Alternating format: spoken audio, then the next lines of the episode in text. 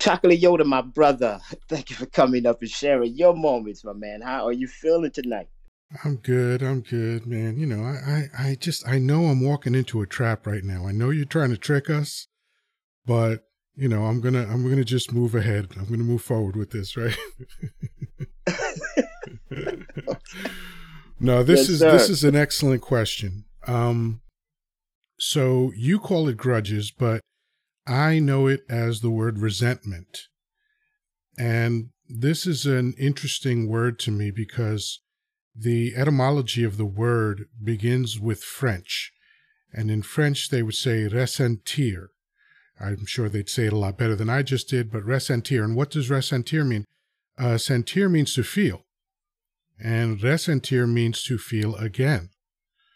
So if you have a negative emotion, let's say someone did something to you, if you hold on to that resentment, what you're doing is reliving that negative moment over and over again.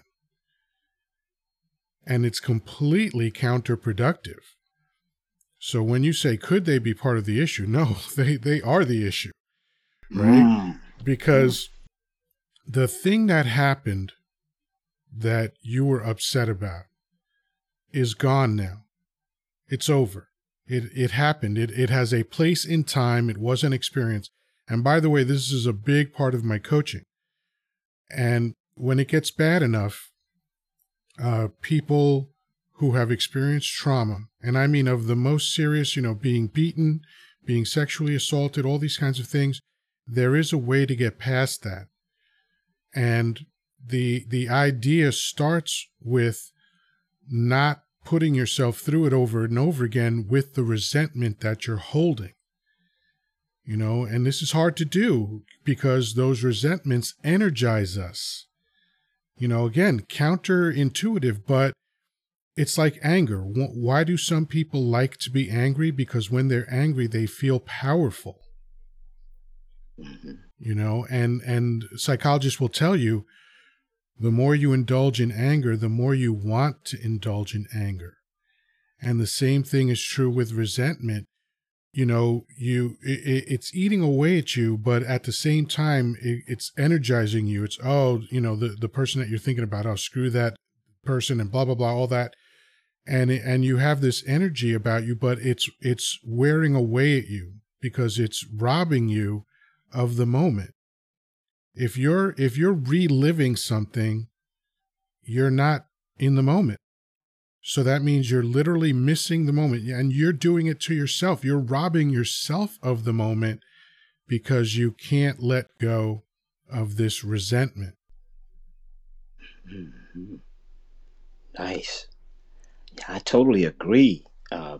You know, that's the thing. It's where we somehow, it's amazing at how we have the power, right? The power to allow our mental thought to bury such things, right? To bury such things and then turn it on like a light switch during a very positive moment and during a lot of issues. And I mean, I've experienced this. So for me, it's like, because you haven't allowed yourself to crush that grudge that was itching you in the past, you're taking it out on someone that had nothing to do with any of that past moment.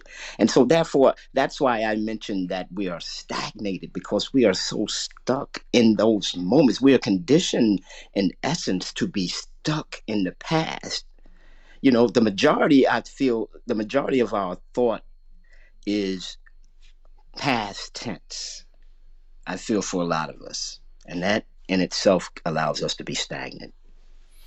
100%. Yeah.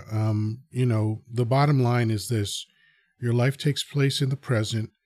Every time you're focused on the past, you're robbing yourself of the present, and it doesn't help. It doesn't do anything positive for you. So with that, I look forward to hearing what other people have to say about it, man. Have a great night, Doobie. Yes, of course. Thank you, my brother, Chocolate Yoddah. That was wonderful, my man. I appreciate you sharing that wonderful dialogue.